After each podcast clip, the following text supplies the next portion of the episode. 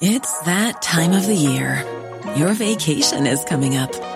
You can already hear the beach waves, feel the warm breeze, relax, and think about work. You really, really want it all to work out while you're away. Monday.com gives you and the team that peace of mind. When all work is on one platform and everyone's in sync, things just flow wherever you are. Tap the banner to go to Monday.com.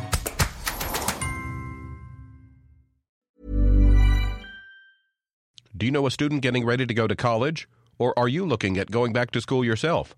The Woodward Hines Education Foundation and the Get to College program help more Mississippians get to and through college to get certificates and degrees that lead to meaningful employment. They offer free college planning advice, including hands on FAFSA completion assistance through in person or virtual appointments. Visit gettocollege.org to learn more.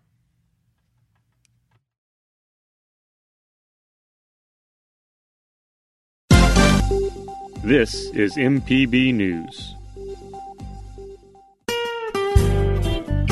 Hi, this is Karen Brown. Thanks for checking out the Mississippi Edition podcast. If you like what you hear, click subscribe, hit like, or leave us a comment if your app has that feature. Then find other MPB podcasts by searching MPB Think Radio on your favorite podcasting platform. Thanks.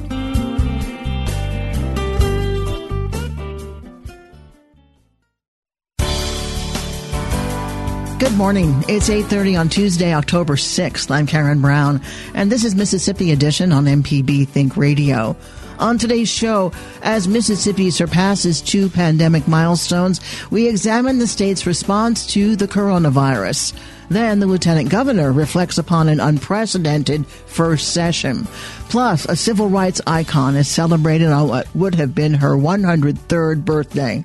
This is Mississippi Edition on MPB Think Radio.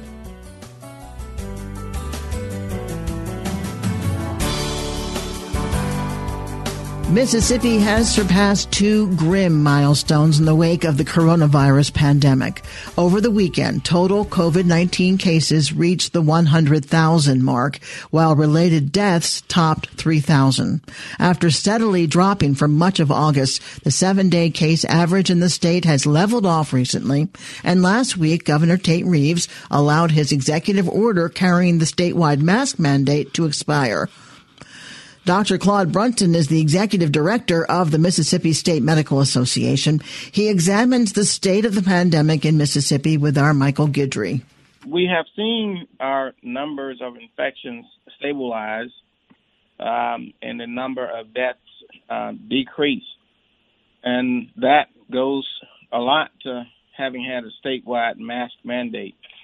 Um, once we put that into effect, the governor put that into effect, we actually saw um, the result that we were looking for, uh, and we were we were quite pleased at the decrease in the total number of cases uh, that were occurring, the transmission in the community, and then subsequently uh, the decrease in the death rate. Now, anecdotally, you know, we've seen people since the ex- expiration of the mask mandate, seen more people out and about in, in the public without them. What is the level of concern knowing that, just as you mentioned, seatbelt laws, some people just might not do it, uh, no matter what the message from the government, from state leaders, from medical professionals may be. So, what is the risk without having uh, a statewide mask mandate? Uh, the risk goes back up. Um, we know that the, the mandate worked, and we know from looking around the country when there are mandates put in place uh, citizens do respond to that. And so that is our concern about lifting the mask mandate, especially now going into the fall. Um, as you say, there will be those folks who will stop wearing their mask, and I think some will erroneously think, well, the high level of risk must be over because we no longer have the mandate. And, and that is certainly not the case. And in fact, the governor, when he lifted the man, the mandate still said that he he he he encourages Mississippians to continue to wear their mask, uh, and and we certainly here um, from the medical profession as, as the state's physicians are continuing to strongly encourage Mississippians uh, to wear their mask in, in, the, in the public. I'd like to kind of pull back and look at big picture. Over the weekend, the state hit two milestones 100,000 cases, 3,000 deaths. Um, in the first 16 weeks of this pandemic, uh, the state had recorded 27,900 cases. In the next 13 weeks, um, nearly 73,000 cases, almost triple that.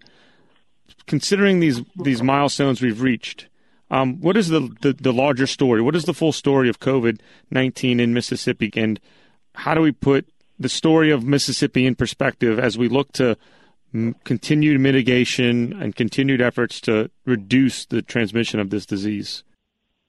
Well, uh, there's a couple of ways to look at it. I think uh, starting out, um, one of the issues that we had was the availability of testing, so that we can actually figure out what is the rate of transmission in the community and how many people are truly infected.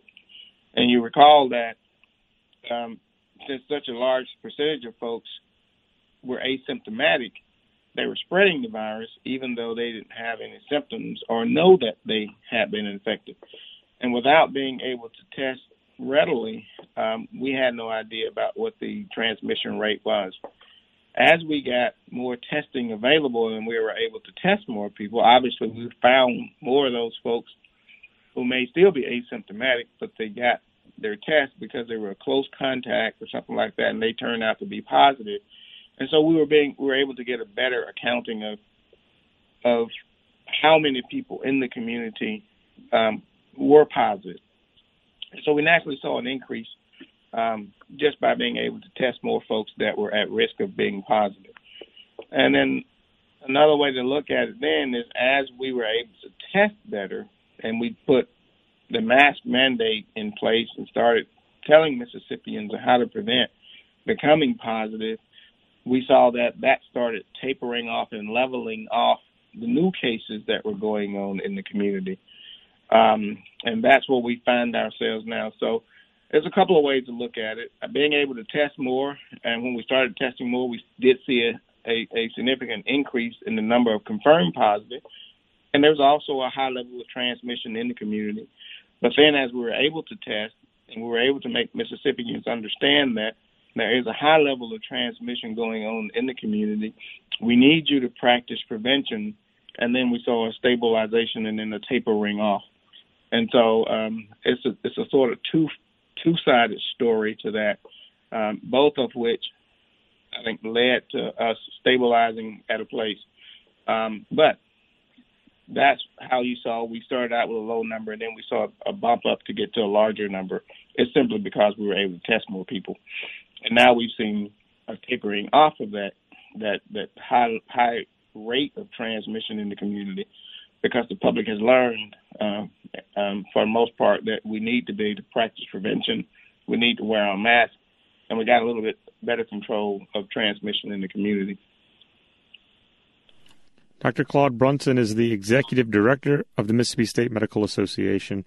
Dr. Brunson, thank you so much. We appreciate it. Thank you. Coming up, the lieutenant governor reflects upon an unprecedented first session. This is Mississippi Edition on MPB Think Radio. Hi, I'm Ryder Taff, portfolio manager at New Perspectives, a fee only financial advisory and co host of Money Talks. Each week, we take your personal finance questions and tell you about a money topic we hope you find helpful. Money Talks can be heard Tuesdays at 9 a.m. on MPB Think Radio. Podcasts can be found on our website, money.mpbonline.org, or on your smart device's podcasting platform. This is Mississippi Edition on MPB Think Radio. I'm Karen Brown. For first term Lieutenant Governor Delbert Hosemann, the 2020 legislative session began like many before it, but it was soon interrupted by the coronavirus pandemic, creating arguably the most unorthodox legislative year on record. Hosemann and other legislative leaders had to quickly pivot to the emergency needs of the state in its fight against COVID-19. The Lieutenant Governor reflects on the session, beginning with how lawmakers allocated over a billion dollars in CARES relief. In Mississippi, as of last week, we had paid $3.1 billion in unemployment compensation to Mississippians. And so uh, our our fund uh, that includes federal and state dollars.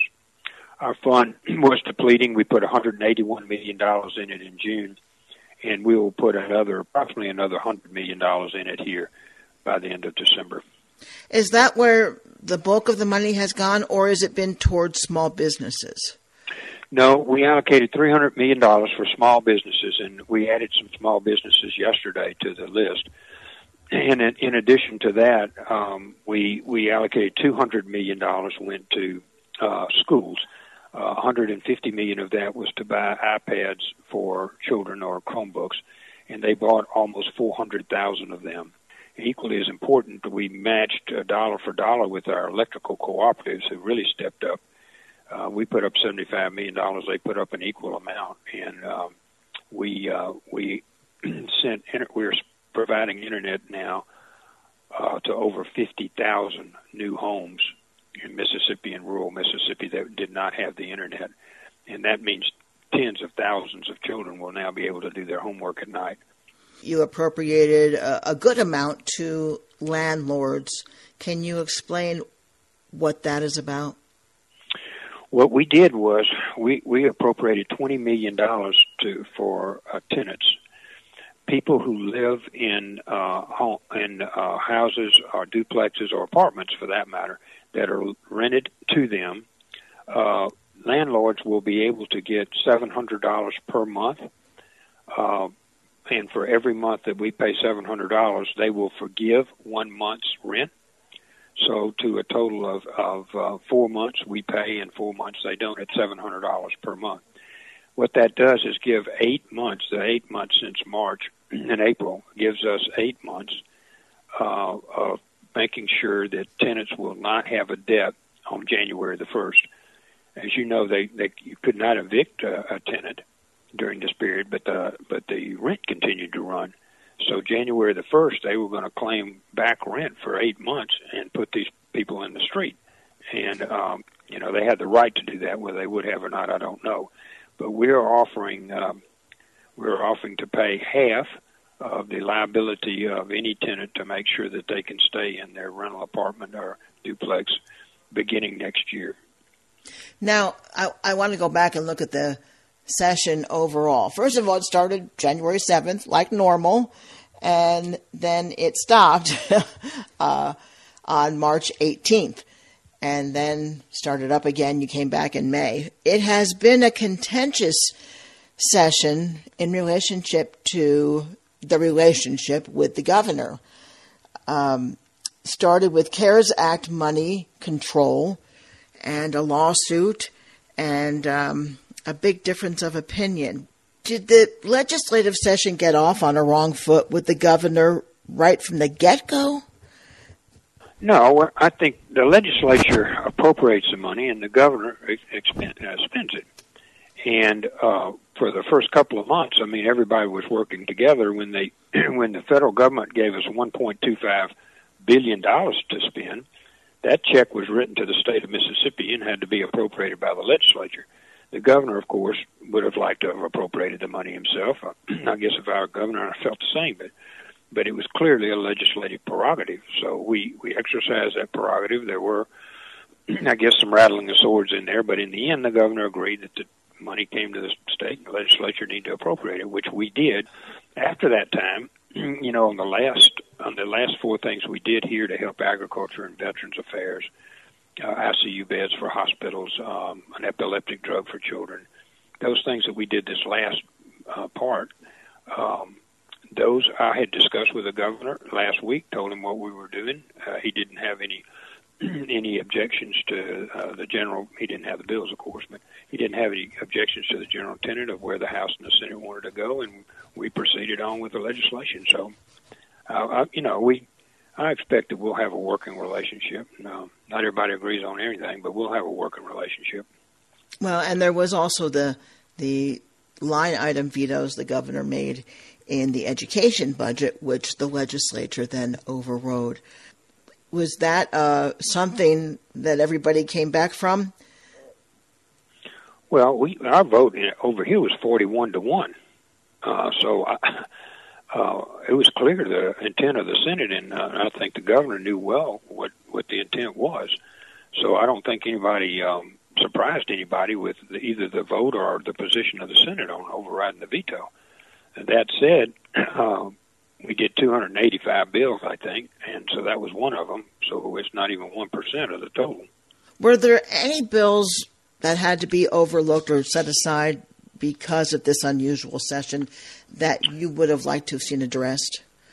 Yes, and um, we uh, we clearly started even during the session planning for next year, and you will see we have eleven or twelve hearings scheduled. Uh, last two weeks ago, I made an unannounced uh, visit to the Alcohol Beverage uh, Commission's warehouse, walked through it, met with all the people. We've had a lot of complaints about that. We've had hearings on that. We will have hearings on health care. We've had hearings on insurance.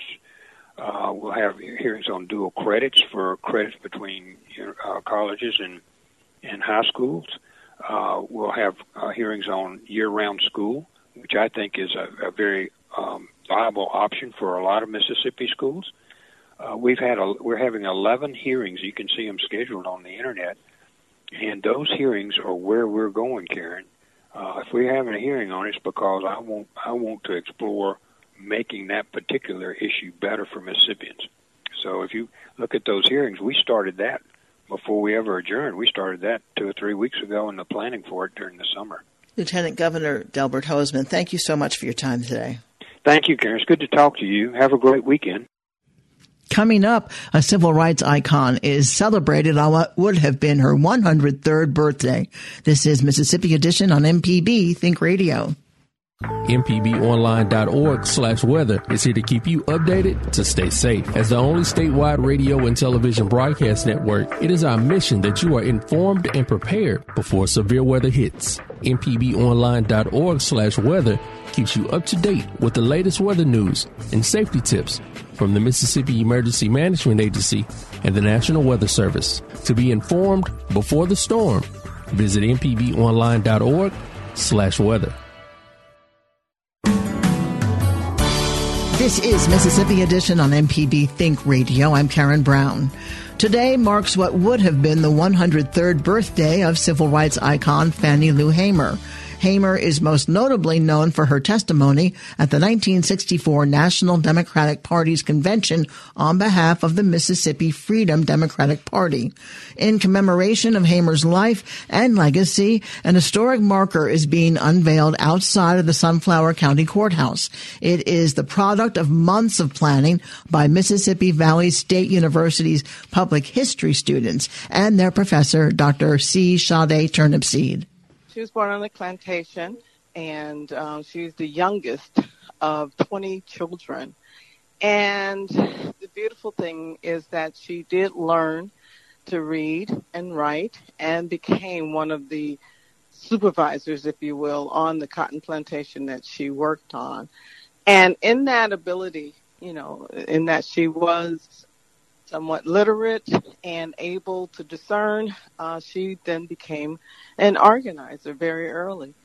And so she um, she put together all kinds of wonderful programs that enabled other sharecroppers and other sharecropping families to come together and work collectively on their own. And she, of course, was a member of SNCC, who then lobbied and advocated for voters' rights throughout the Delta and ended up with the the the great appeal during Democratic conference in 1964, whereby President Johnson too took note of her and was then really nudged, if you will, into signing the 1965 Voting Rights Act. All right, now I want to go back a little bit. So her voice for activism came as a result of her representing sharecroppers, their interests? Their interests, yes. And also, she was more of the one who did the accounting of the cotton that was being picked. Um, so she had more of a managerial slash supervisory role, if you will, you know, when she became older. But of course, younger, she too was one who picked cotton alongside of her family of 20 children and two parents.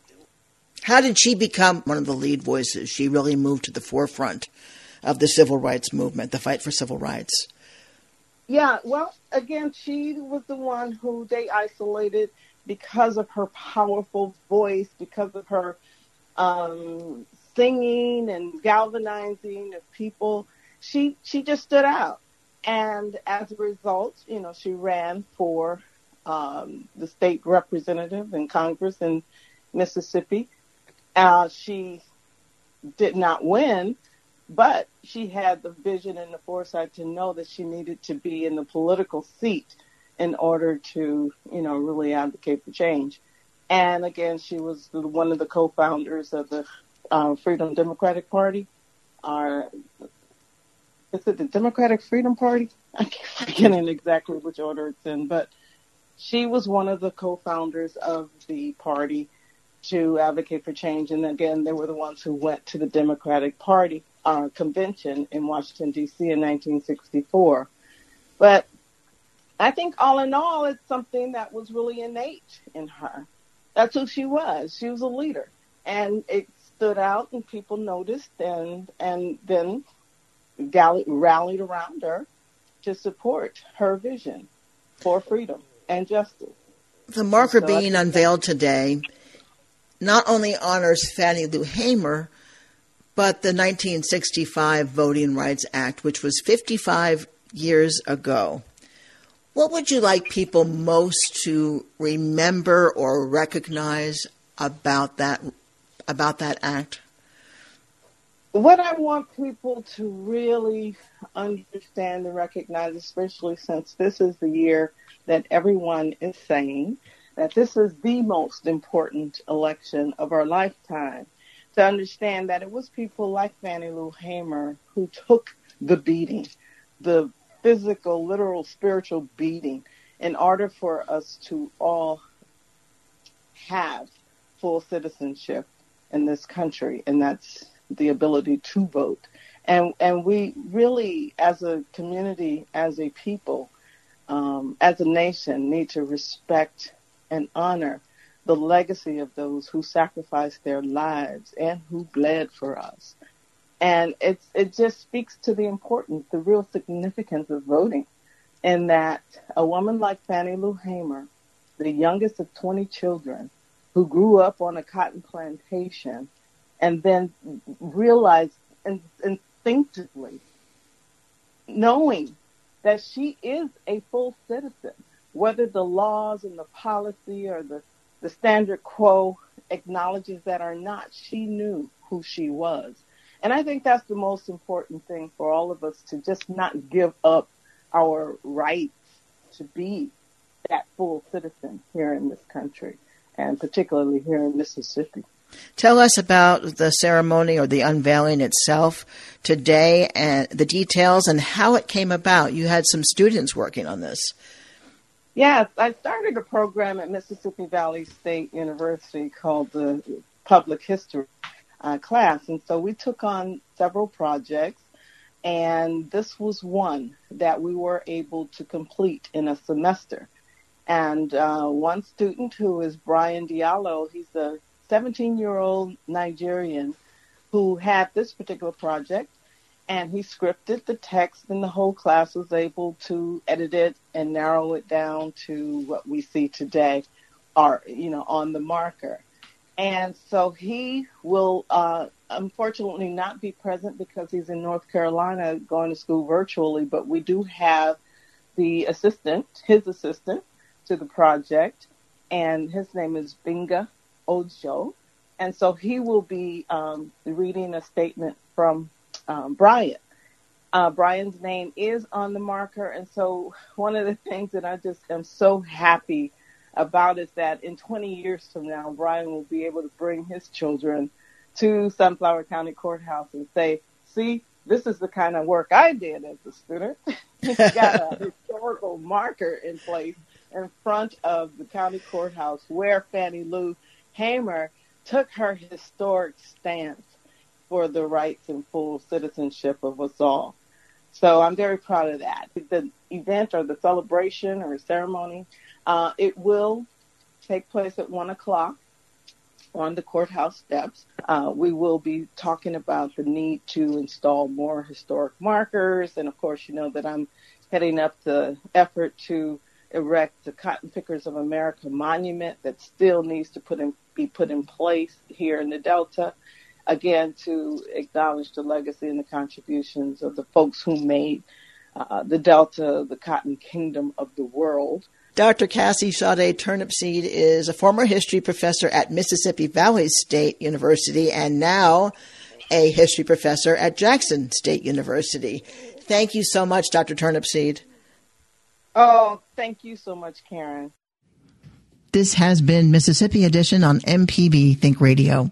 Thanks for listening to the Mississippi Edition podcast from MPB News and MPB Think Radio. Don't forget to subscribe if you haven't already, and if your app lets you, leave a comment or review. We really do appreciate it.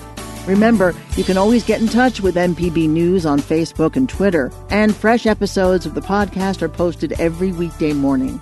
I'm Karen Brown. Thanks for listening. This is Mississippi Edition from MPB Think Radio.